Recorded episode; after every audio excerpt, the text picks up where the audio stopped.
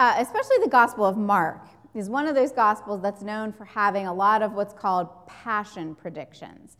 That means Jesus is always pulling aside his disciples and saying, They're going to kill me. I'm going to die. You know, they say, Oh, I don't want to believe it. You know. But today's gospel has something that's more rare, actually, in the gospels basically, a resurrection prediction.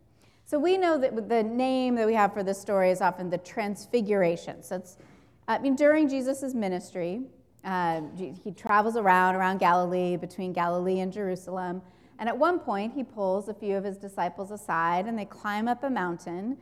And they're kind of weary and tired, tired but uh, they see him praying, and his face becomes dazzling white. Different gospels have different things, but his, his face becomes glowing, his clothing becomes white.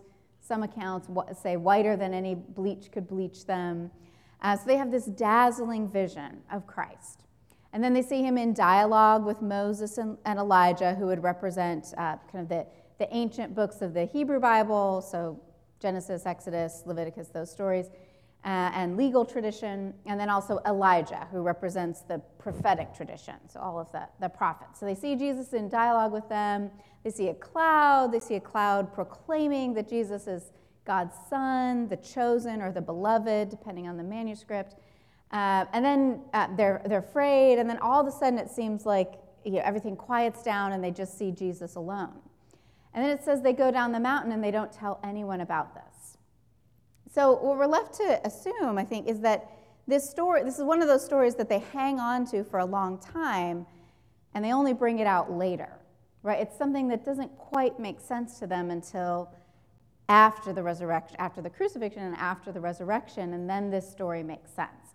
So I can imagine if you've had a loved one pass away, right? You sit around and you swap stories. So I imagine them coming out with this one. You know, they're all the disciples like, oh, remember when Jesus said this? Remember he healed that person? And then um, the others say, well, two of them say, well, you know, remember that time we went up on this mountain? I know we never told you, but a cloud came and a voice that said, This is my son, that my chosen. His face was glow. All the other disciples must have been like, You kept this from us the whole time? Like, why have you held on to this story? We, this would have been nice to know a little earlier, right? You know, it's pretty cool. Uh, well, the point is, they saw something in Jesus that no one else was able to see until they were witnesses to the resurrection themselves. They, had, they got the preview. So they were holding on to the story all this time until they could see it. So, since we're, we're getting close to kicking off our EYC season, I'll tell you a little story about my, my 10 year high school reunion. So, when I was there, uh, there was this, this young, I say kid because I knew him as a kid, but young, by then he was you know, a man.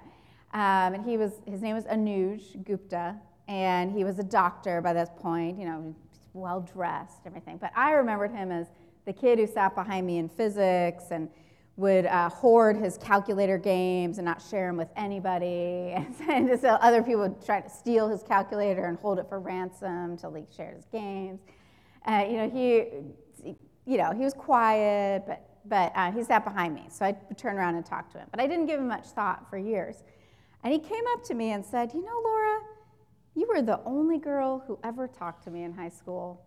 and I thought, Oh, that's so sweet. Now, I'll tell you, I'm not going to tell you any other stories about me in high school, but I wasn't always nice, okay? You know, and so, but this is a moment when I think someone saw me, at, you got a preview of the person that I hoped to become. So that's the kind of story that Jesus' disciples were holding on to, and the kind of story that many of us are holding on to about other people. So, as witnesses to the resurrection, are there times in our lives when we encounter someone who we've seen in their glory, when we might get a chance to tell them what we've seen, or to tell others what we've seen about that person when it might not be as obvious? So, as witnesses to the resurrection, let's pray for moments when we do see glimpses of people in their full glory and share those stories with others sooner rather than later. Amen.